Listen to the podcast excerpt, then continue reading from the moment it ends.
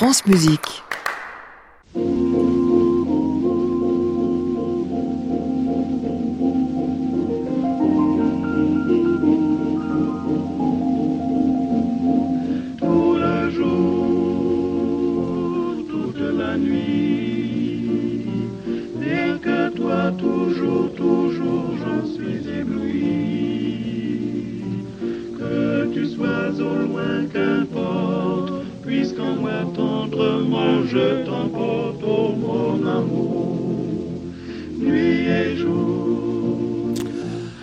À tous et bienvenue dans le Classic Club sur France Musique tous les soirs de la semaine, 22h en direct depuis l'hôtel Bedford à Paris où nous sommes au 17 rue de l'Arcade, de l'inattendu et euh, de l'attendu ce soir. Enfin, l'attendu, c'est très bien quand même. C'est un Courteveil, un livre qui nous arrive sous la signature de Bruno Giner. On était certain qu'à un moment ou à un autre, il allait travailler sur ce sujet-là. On en parlera en deuxième partie de programme avec lui. Et de l'inattendu, un Beethoven par Alexandre Tarot, je pensais qu'il pouvait s'intéresser à tous les compositeurs, sauf à celui-là. Erreur. Euh, ça c'est pour tout de suite. Nous sommes ensemble jusqu'à 23h. Bienvenue à tous dans le Classic Club. Les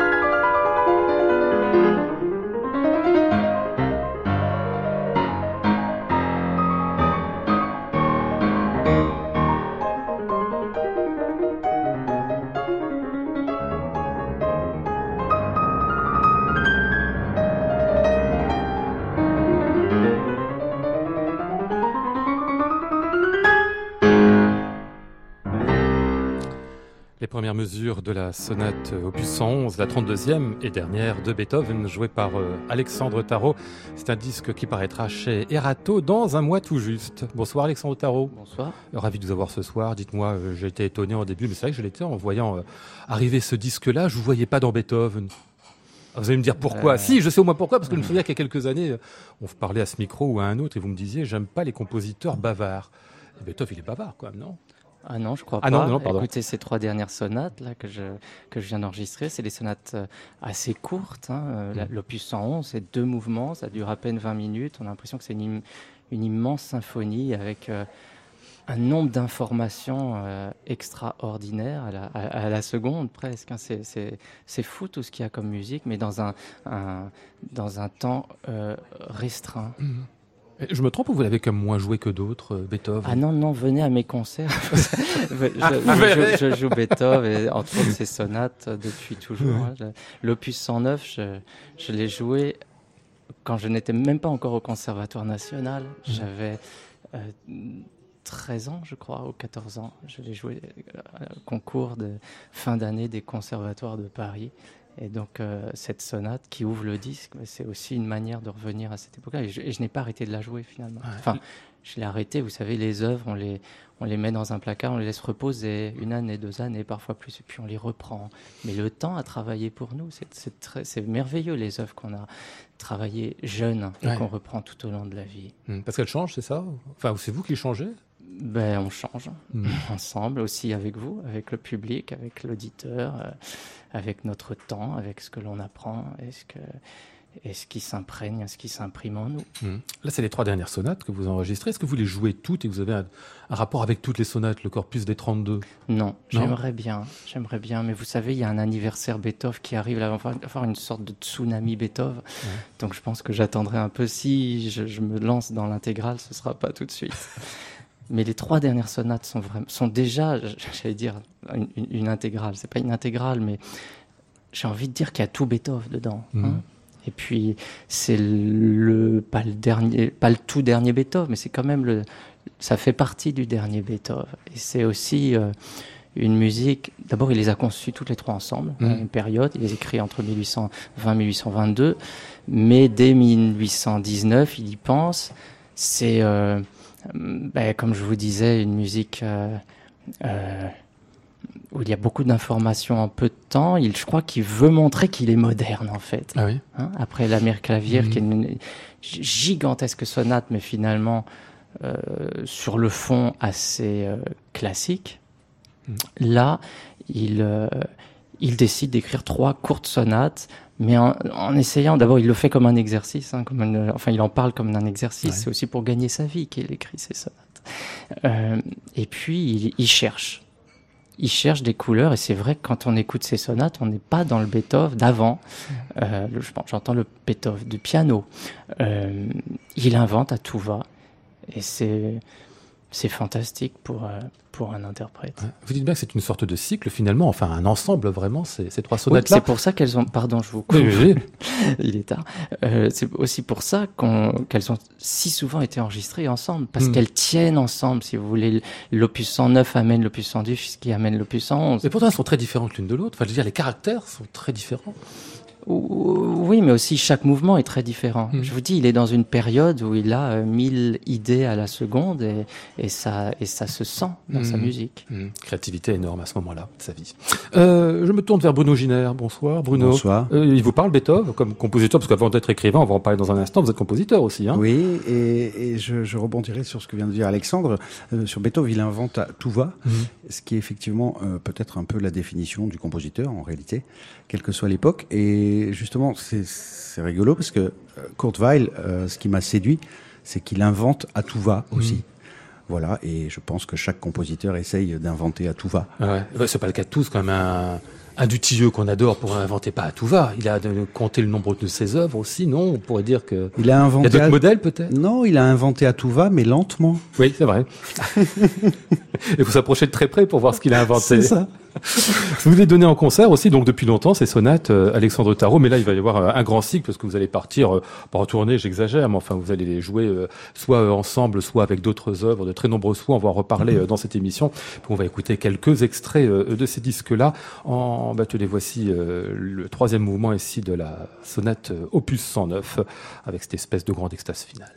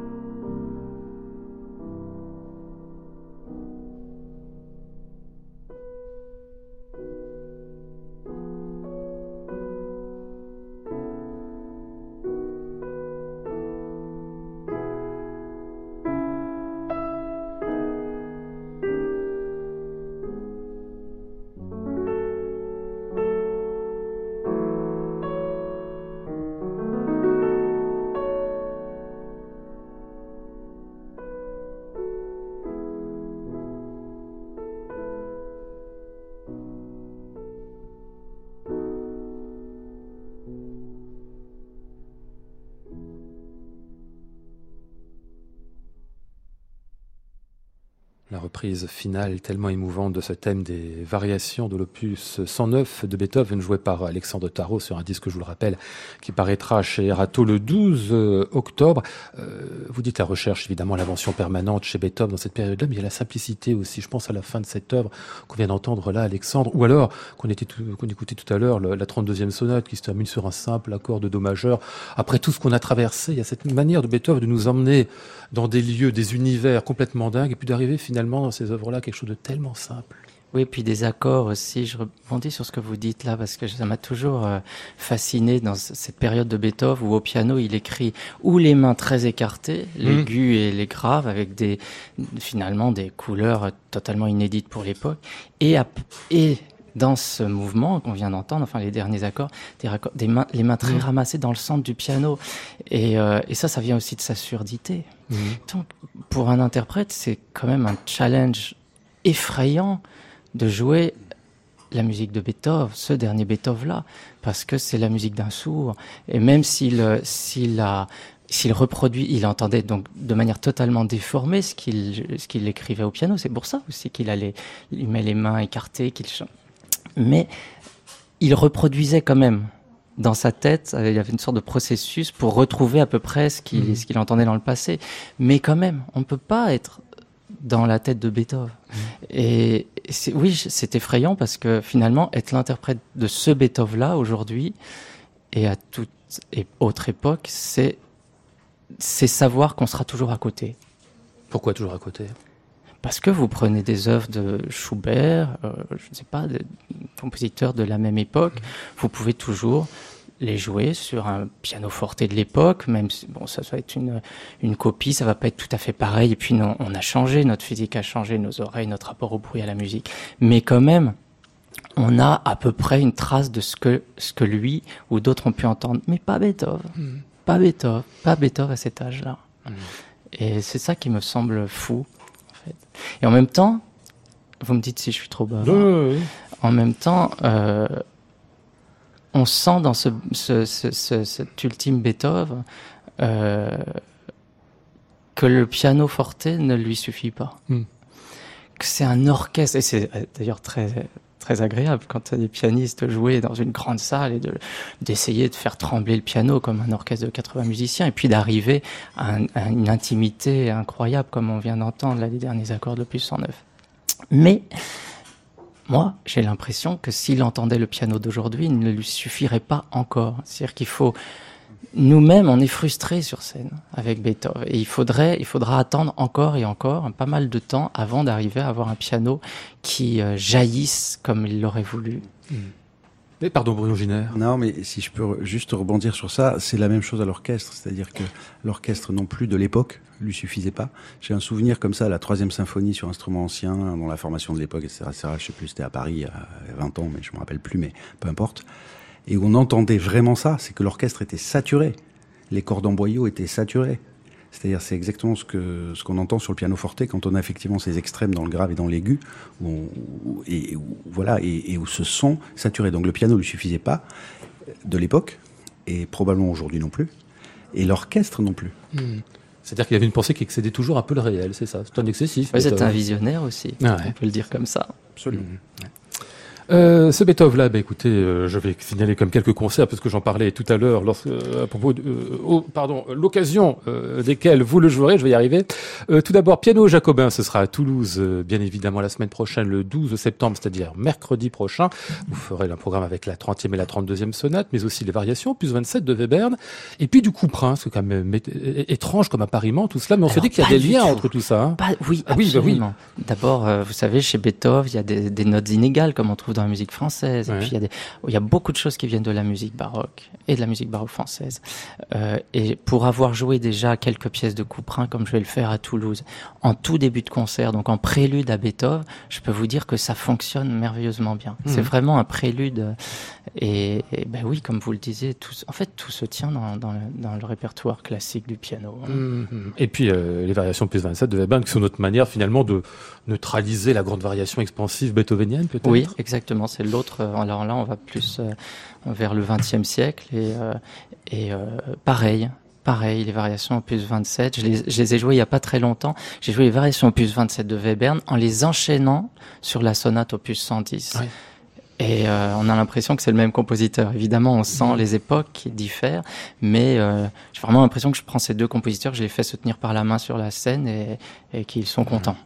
Ce sera donc le 12 septembre, mercredi prochain, à Toulouse, au cloître des Jacobins, dans le cadre de Piano aux Jacobins. Classic Club, Lionel Esparza, France Musique. Il est 22h20, allez, on va poursuivre avec un petit bac, hein, je crois bien, bah oui.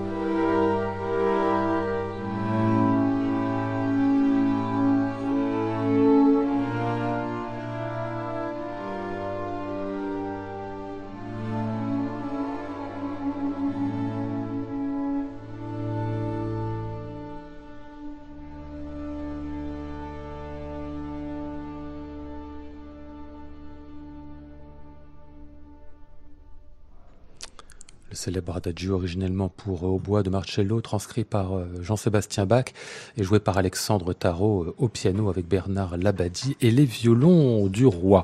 Euh, le plus grand défi de l'histoire de l'humanité, c'est une pétition qui est euh, sortie euh, hier. Alexandre, je n'ai pas entendu tant parler que ça, mais un peu quand même, c'est bien dommage. 200 personnalités pour sauver la planète, pour dire simplement après la démission de Hulot, enfin, pas seulement après ça, mais il faut faire beaucoup de choses. Il y a, vraiment euh, quelque chose qui est en train de se passer. Enfin, une tragédie. On met la planète en danger et on, regarde ailleurs, comme disait un président célèbre. Et vous avez signé cette pétition?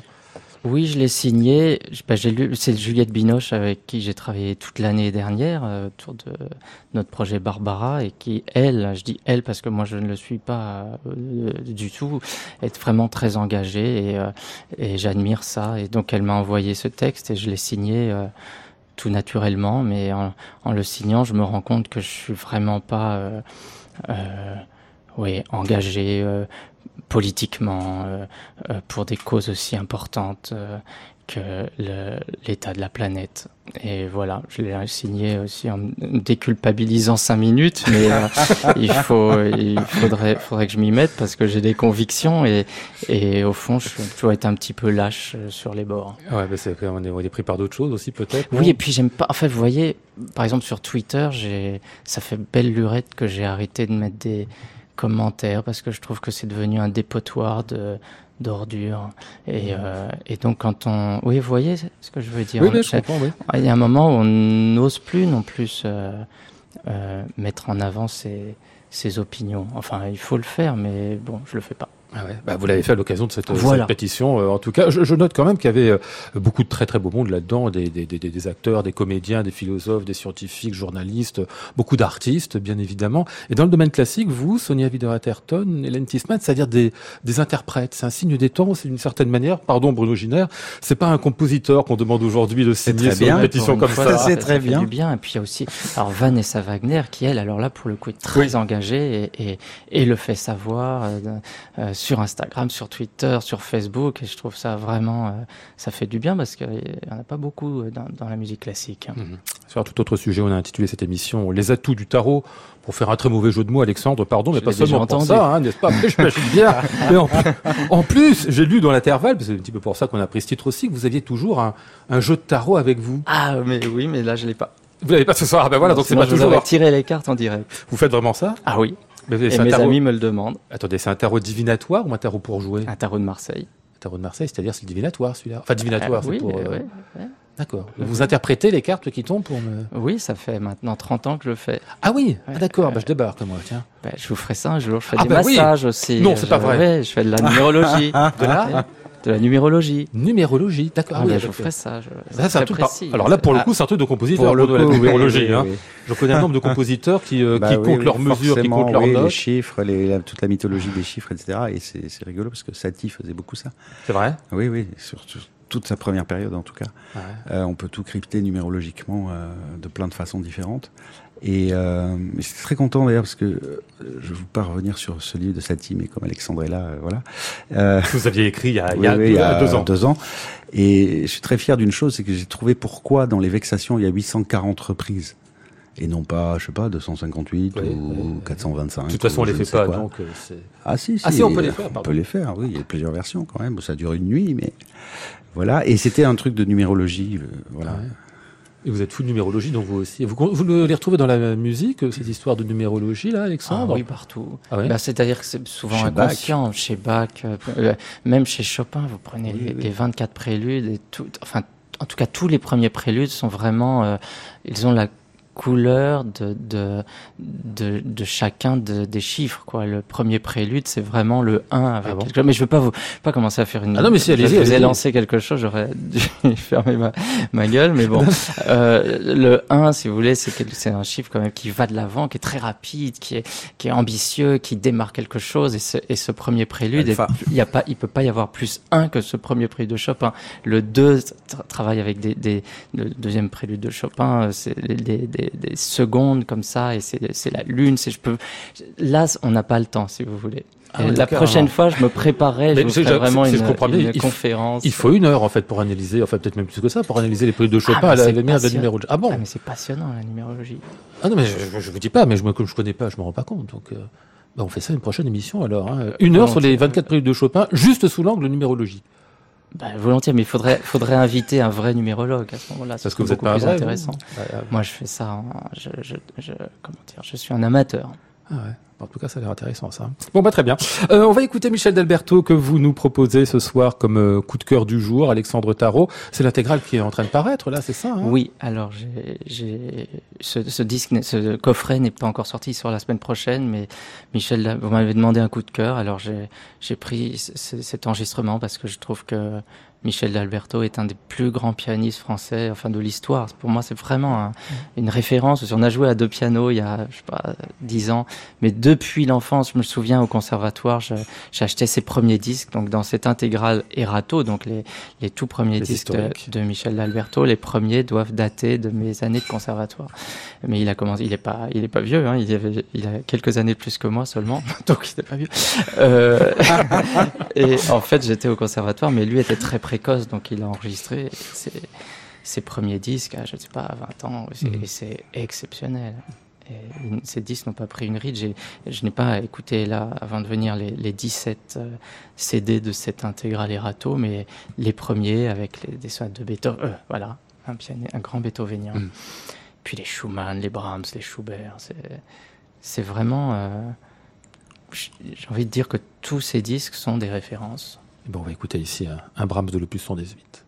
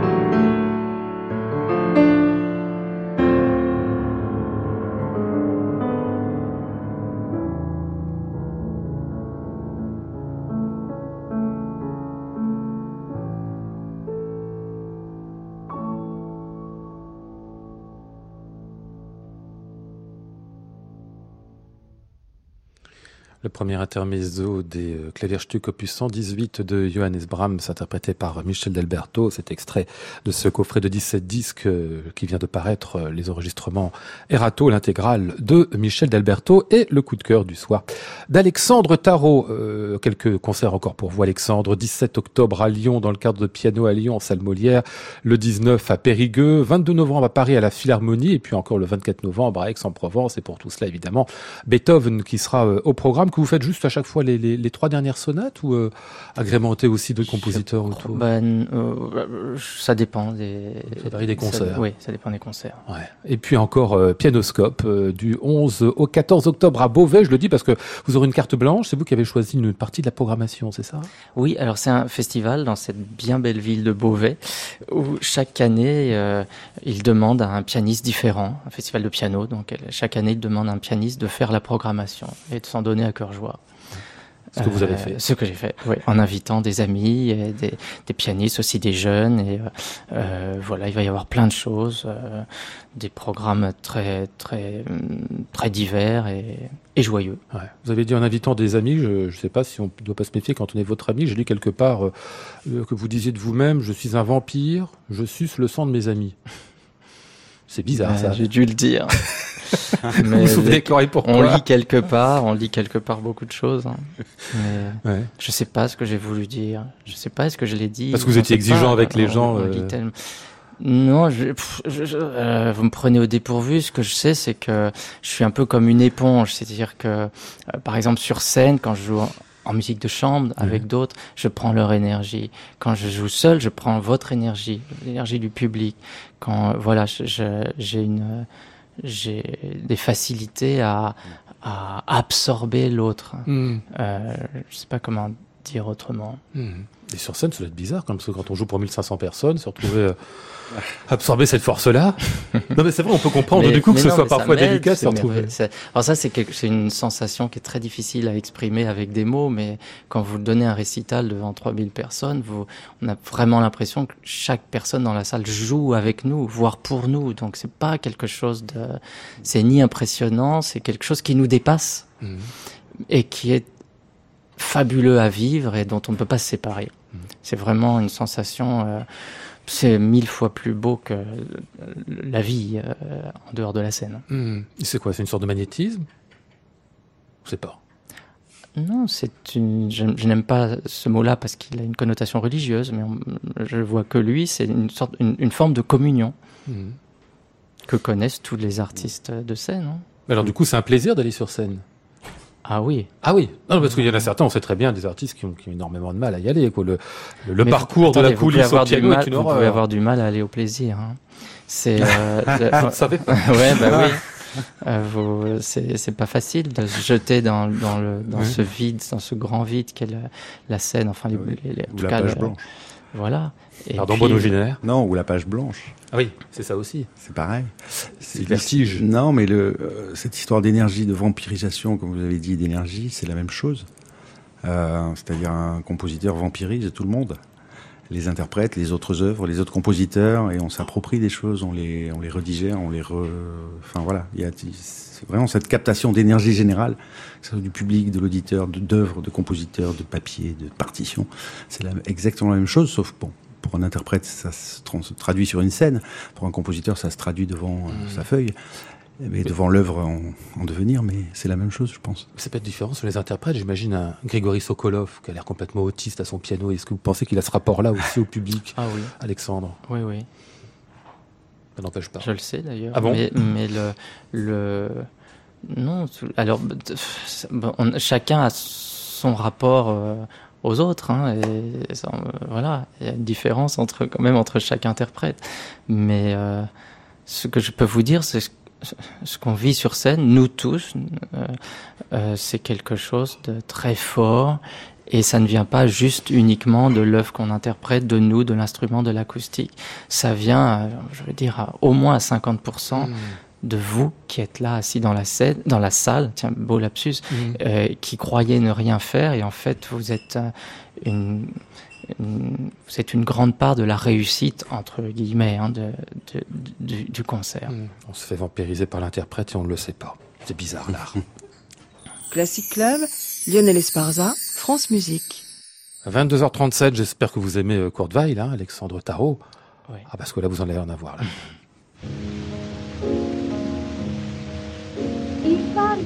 Gottes 16 Jahre. Du kamest vom Burma heraus. Du sagtest, ich solle mit dir gehen. Du kämest für alles auf. Ich fragte nach deiner Stellung.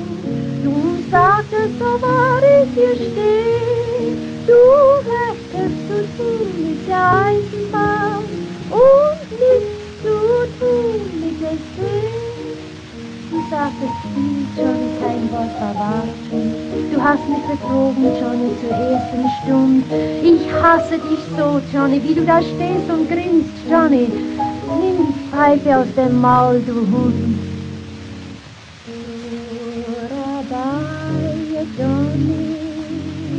Warum bist du so rot? Surabaya,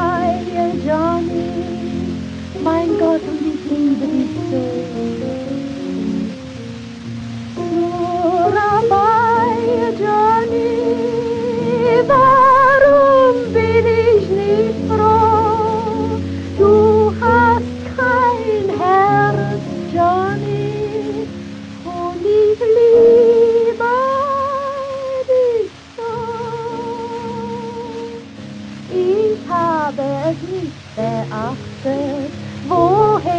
Den Namen hast.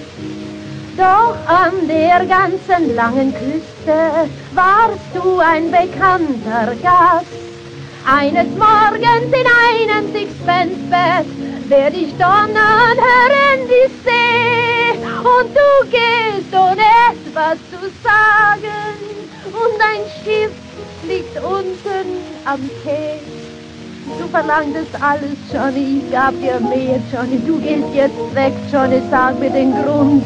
Ich liebe dich doch, Johnny, wie am ersten Tag, Johnny. Nimm doch die Pfeife aus dem Maul, du. Surabaya, Johnny, warum bist du so rot? Surabaya,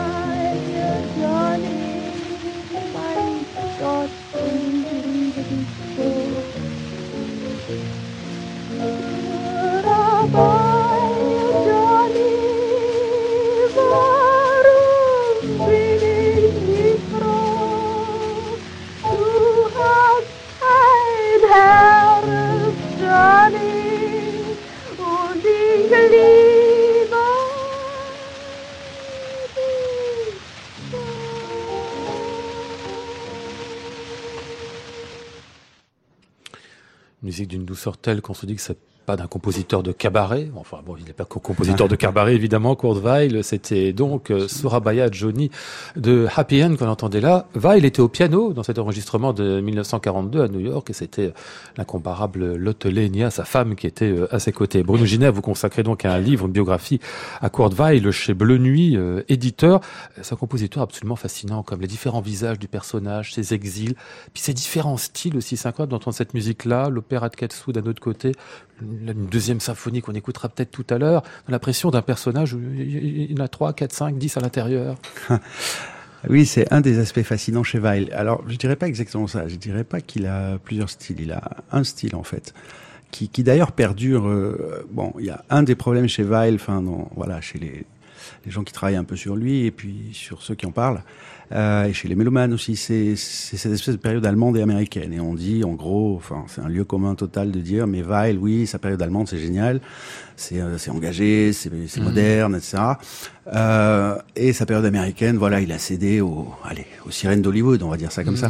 Et en fait, c'est pas vrai. C'est- il y a une vraie continuité. Alors, stylistiquement, il peut y avoir effectivement des, des légères différences, notamment entre la période américaine et la période allemande. Mais la période allemande, le song, par exemple, c'est déjà une préfiguration du song de Broadway. Sauf que le song de Broadway, il est calé en 34 mesures. Mais finalement, c'est à peu près la même chose. Et Weil arrive à, à garder une continuité de ça. Donc, il n'y a pas de césure vraiment. Il y a une évolution de style, je dirais. Après, l'autre aspect stylistique, pour euh, continuer à essayer de répondre à cette question euh, qui est un peu complexe chez Weil, c'est pas plusieurs styles, c'est un style mais qui englobe plusieurs façons. Et ça, ça lui vient de Busoni.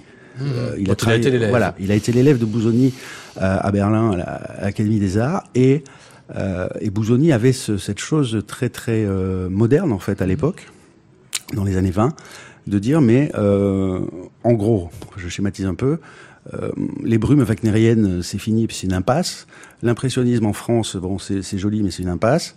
Donc revenons à quelque chose de plus classique, de retrouvons des formes anciennes, la fugue, euh, la sonate, voilà, mais pas pas dans un néoclassicisme à la Hindemith par exemple, qui, qui dans la République Weimar serait un peu le même pendant entre guillemets néoclassique mais très différent.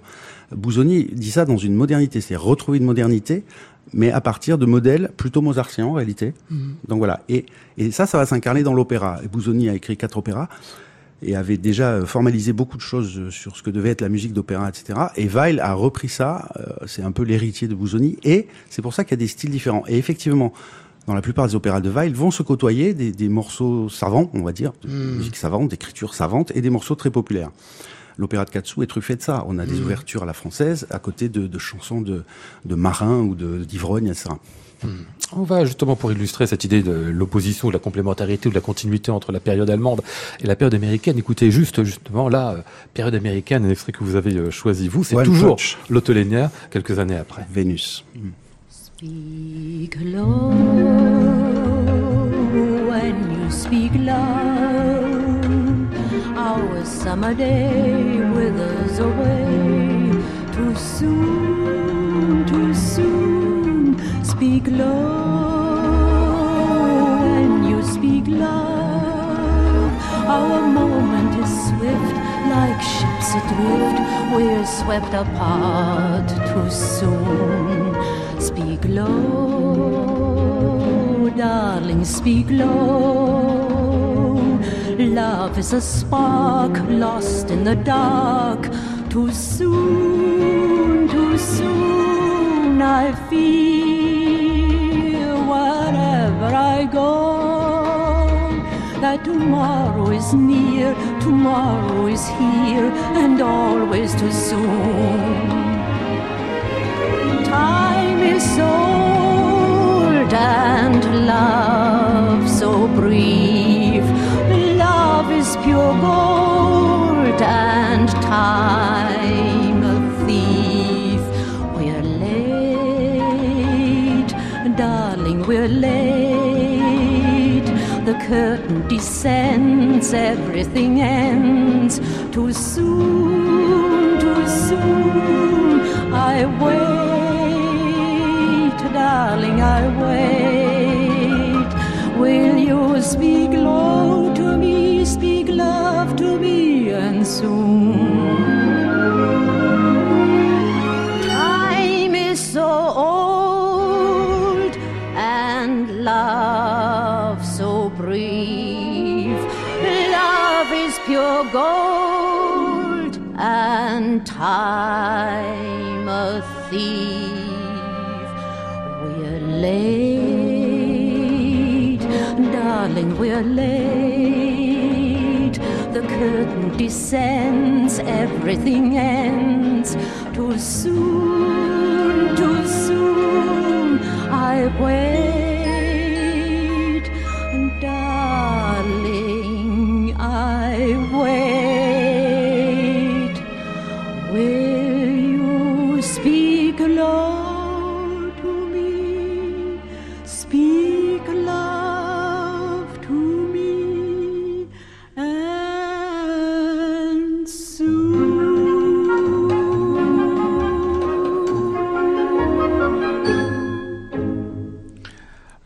L'arrangement n'est pas de Kurt mais euh, le thème l'est bien. Speak Low, chanté par Lotte Lenya en 1957. Vous saviez pas que c'était de Kurt ça, euh, Alexandre Tarot? Ben non. Pourtant, on le connaissait, on a dans l'oreille. Ouais, hein. ouais, mais je savais pas. Bah, faut dire symphonisseur de tubes entre lui, Gershwin, Cole Porter, et, C'est ça. et on a tout puisé là-dedans. hein. Histoire euh, que vous avez raconté là-dessus, petite anecdote avec qui? Marlène Dietrich, c'est oui, ça, euh, oui. Donc, euh, non, mais sur One Touch of Venus, qui est une, un musical de Broadway. qui Doué a- extrait Speak Low. Euh, oui, oui, Doué extrait Speak Speak Low, qui est le standard euh, extrait de ça, euh, qui a été repris en standard de jazz, etc. Euh, donc, pour la petite histoire, donc Weil à ce moment-là avait déjà beaucoup de succès à Broadway. C'était après Lady in the Dark, qui a été ses premiers grands succès. Euh, donc, il surfait un peu sur la vague euh, broadwaysienne. Et, et donc, c'est Marlène Dietrich qui était aussi en exil, parce que Marlène Dietrich est partie d'Allemagne, comme Weil, comme euh, des milliers d'artistes Mm. euh, en 33 et elle était aux États-Unis donc et il lui a proposé le rôle euh, pour cette euh, comédie musicale et elle a refusé. Elle a refusé parce qu'en fait c'est une comédie assez légère, euh, assez sensuelle en réalité puisque c'est l'histoire d'une statue qui est Vénus qui se transforme en femme, etc. Bon. Euh, et donc il y a tout un, un jeu comme ça de séduction, d'ambiguïté. Euh, D'ailleurs, speak low, parlez bas, parlez tout bas quand, quand vous aimez, etc. C'est le, le texte. Euh, et Marianne Dietrich a refusé parce qu'il fallait qu'elle montre ses jambes sur scène. Et donc je trouve ça très drôle parce que Quand on pense à l'ange bleu. quand on pense à l'ange bleu Steinberg quelques années avant en Allemagne, Enfin, quelques années, c'était. Si je compte bien, 25 ans avant. oui c'est ça, mais Ça s'explique des, cela des jambes juste magnifiques. Oui, oui. Euh, Enfin, la Marlène Dietrich, voilà, culte que tout le monde connaît, et elle refuse ce rôle euh, juste parce qu'elle voulait pas montrer ses jambes sur scène. Et Mhm. donc le rôle a été dévolu à Mary Martin, qui était une jeune actrice et chanteuse débutante, qui était connue parce qu'elle avait joué dans La Mélodie du Bonheur de Hammerstein, etc., qui était euh, une grosse comédie musicale euh, à, Broadway. Et d'ailleurs, juste pour relativiser les succès de Weill à Broadway, parce qu'on dit toujours oui, il a beaucoup de succès à Broadway, etc. Oui, et pas tellement parce qu'un succès à Broadway, c'était 2-3 000 représentations. Kurt Weill, dans les meilleurs euh, cas, en a eu 5 ou 600. Ce qui est déjà pas mal quand même. Oui. Mais enfin, c'est pas en effet le. C'est euh, pas c'est pas un Hammerstein. tsunami, absolument. Ouais. À propos de femmes, puisqu'on parle euh, de Marlène, euh, Lotte qu'on a entendu deux Ouais. fois déjà, qui était la Ouais. femme de la vie de Courtevaille, on peut le dire véritablement. Oui. Quand même, vous racontez toutes les histoires. Enfin, c'est absolument- Quelques c'est- histoires, c'est- pas toutes. Pas je toutes, raconte oui. pas toutes, parce qu'il y en a beaucoup. Parce que vous auriez pu faire un, un livre On pourrait faire, je pense, un livre sur les C'est histoires complètement euh, délirant. Ils sont mariés, mais, mais comme, comme, d'amour et sexuel de Courtevaille et de Lottelenia. ouais, et- comme, comme d'autres, ils sont et mariés, divorcés, remariés. Remariés, avec des amants, des maîtresses de part et d'autre, C'est. Et la pire, c'était elle, en fait, hein, qui lui-même Elle a eu beaucoup lettre plus d'amants que lui de ça. maîtresses. c'est- Où elle s'excuse, la elle dit je culpabilise de te faire ça, tu es tellement gentil de me supporter. c'est ça. Ah, mais c'est incroyable comme rapport. Et puis lui, qu'il qu'il a, qu'il a, qu'il a- Et d'ailleurs, quand elle est revenue à Louveciennes, à un moment, quand il était en France, il était à Louveciennes, il était tout seul, un peu avec ses deux chiens, parce qu'ils ont divorcé quelques euh, mois avant, enfin, ça dépend à quel moment on est, ils ont divorcé en, en octobre, euh, en 33, et, euh, et après, elle revient, et quand même, euh, elle déprime, elle culpabilise, et elle, elle part avec Mars Er- Max Ernst, Ah oui, avec qui le elle a quand même, oui, avec Ah qui oui. elle a quand même une aventure pendant trois semaines avant de re-revenir. Enfin, bon, c'était juste pour se consoler en même temps, mais Oui, sans qu'elle le faisait trop souffrir et, des aventures avec des ténors oui, aussi. c'est- Enfin, oui, incroyable. bah, oui. Bon, bah, il n'y a pas que des histoires de fête dans le livre, il y a plein d'autres choses. Non, hein. non. Des histoires d'amitié, de, de création aussi en commun. Bertolt Brecht, bien sûr. Alors là, grande collaboration dont vous nous dites bien finalement qu'elle est pas si importante que ça dans la Alors- carrière de Brecht. Enfin, importante, mais pas en nombre. Alors si, elle est importante euh, en nombre, il y a quand même quelques, pas mal d'œuvres qu'ils ont fait ensemble. En Et moins qu'avec, euh, comment il s'appelle, enfin, avec d'autres compositeurs avec lesquels Brecht a pu, a pu Ah oui. travailler aussi. Ah, côté Brecht, oui. Oui. Ah oui, Brecht a beaucoup plus travaillé après avec Eisler ou Dessau, qui étaient d'ailleurs deux compositeurs beaucoup plus proches idéologiquement, parce que Brecht était communiste, Eisler aussi, Dessau aussi. C'est pas le cas de Weil. Kurt Weill, non, il était engagé à gauche, on va dire, on va appeler ça comme ça, mais euh, pas pas du tout euh, communiste au sens euh, strict du terme. Était très préoccupé des, des choses sociales. Hein. Ouais. Euh, D'ailleurs, aux États-Unis aussi. Euh, Enfin, toute sa vie, il a été préoccupé de ça. Euh, et alors sur plusieurs aspects d'ailleurs. On va oublier Brecht, excusez-moi une seconde, mais Oui, oui. euh, Weill a toujours été très préoccupé de ça. Alors, d'une part, un, démocratisation de la musique. On appellerait ça comme ça aujourd'hui. À l'époque, ça s'appelait pas comme ça. Mais on appelait ça comme ça aujourd'hui. Démocratiser la musique.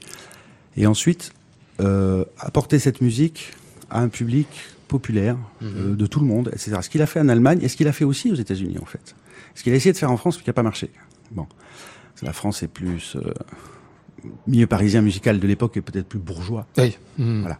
Et donc, euh, mais Marie Galante, par exemple, c'était l'idée de ça quand même, Mhm. d'avoir quelque chose d'assez populaire. D'ailleurs, ça a été repris par Lise Gautis, Florel, etc. Florel, d'ailleurs, pour laquelle il en pinçait un peu, euh, au passage. Parce que est Pour d'accord, qui n'en aussi. pas Je vous le demande. Et, et, et donc, alors Brecht, oui, Brecht a beaucoup plus d'affinité avec d'autres compositeurs, mais bon, avec Weill, ils ont néanmoins travaillé ensemble. Après, ils s'entendaient pas très bien. C'est ça. Il dit Weil, en fait, en, en gros, il dit c'est un- sale type, et puis. Voilà, euh, Brecht était insupportable, euh, c'est impossible de bosser avec lui, c'est un sale type, euh, caractère épouvantable, etc. Bon, euh, ce que dit Weil est, probablement c'est vrai. Euh, et après, ils avaient beaucoup d'histoires d'argent aussi. Ils se sont beaucoup, ils se sont fait, il y a eu des procès quand même pour Ah oui. l'opéra de Katsu, et oui, sur Ah la oui. version cinématographique de Paps, qui était, qui a été quelques deux ans après le, la production opératique. Et euh, Pabst a fait le film. Et à l'époque, on faisait les films dans plusieurs langues. Donc il y a eu la version allemande et la version française qui est sortie à Berlin et à Paris, dans, avec des acteurs différents, dans les Mmh. langues d'origine différentes, etc., etc. Avec la Tobis. Et euh, et il y a eu des procès, des histoires de droit, etc. Ah oui, c'est ça aussi. Oui, oui. Et bon, et Weill a toujours été financièrement très malin. Mhm. Et ça Oui. est très bien sorti, alors que Brecht, euh, ça n'est beaucoup moins bien sorti, etc. Bon, il y a beaucoup de Un autre aspect euh, de la création musicale de Kurt c'est évidemment euh, côté musique euh, symphonique. La deuxième symphonie, écrite d'ailleurs pour la France, hein, pour. Munareta, hein, la, la, la- fameuse dont on a parlé euh, récemment, parce qu'il y a eu un, un magnifique livre qui est sorti euh, à son sujet ici. Un extrait donc de cette euh, deuxième symphonie de Kurt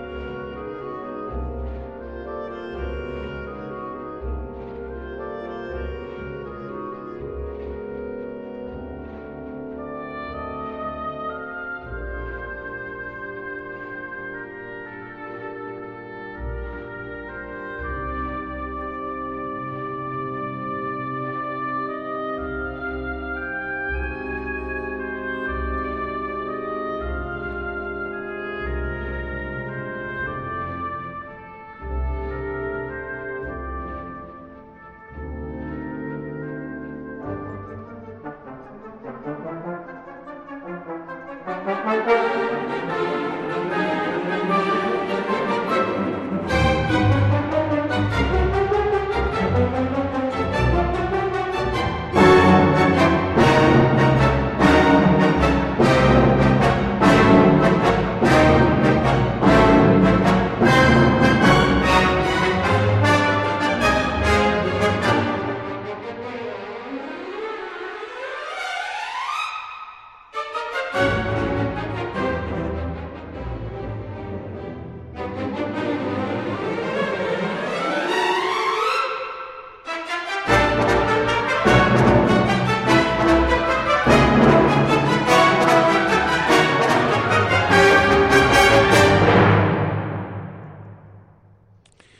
extrait de la deuxième symphonie de Kurt Weill par euh, Marine Alsop à la tête de l'orchestre symphonique de Bournemouth. Attendu comme musique, hein c'est, bien Alexandre Taros qu'on l'entendait là, très beau. Hein on ne douterait pas que c'est du Weill en plus. Hein.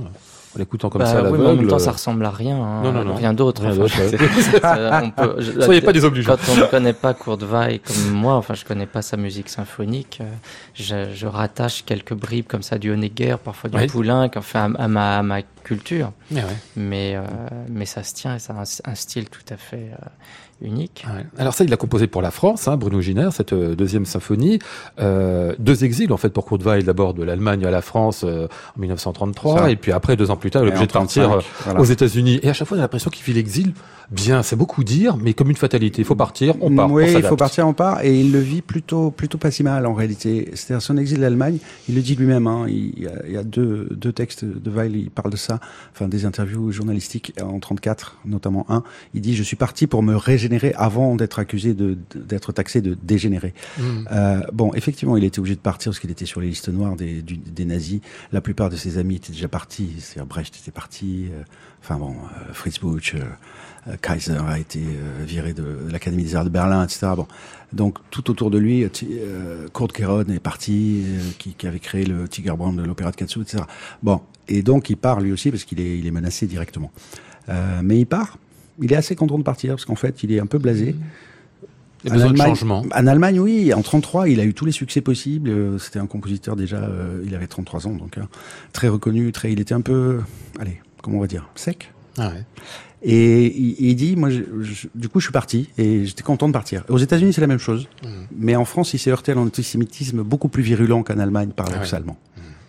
À retrouver tout cela donc sans ce livre que vous euh, signez Bruno Giner autour de Kurt Weill. C'est une biographie qui vient de paraître dans la collection euh, Horizon chez Bleu Nuit, éditeur. Et ce sera très bien parce que vous l'aurez compris, plein de choses à découvrir sur ce compositeur là-dedans. Un dernier mot avec vous, Alexandre Tarot, pour un ami, Jean-François Beauclet.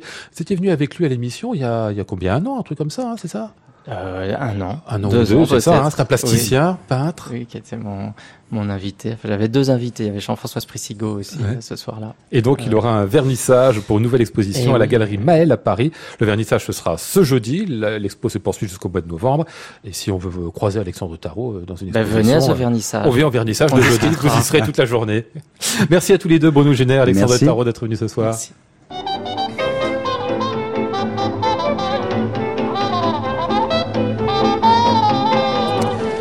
Nous étions aujourd'hui avec Flora Sternadel, Maud Nourri, Antoine Courtin, Julien Bourdet et Hervé Dubreuil. Voici le ciel peuplé de ces moutons blancs. Voici la mer troublée, spectacle troublant. Je vous retrouve demain, mercredi, en direct depuis le Bedford. Le titre de l'émission, Un Magyar à Versailles, avec Georgi Vachegui et Louis-Noël Bestion de Camboulas. J'entends la ville qui me dit bonsoir et moi sur le quai de la gare, je dis de mon mieux des mots d'adieu.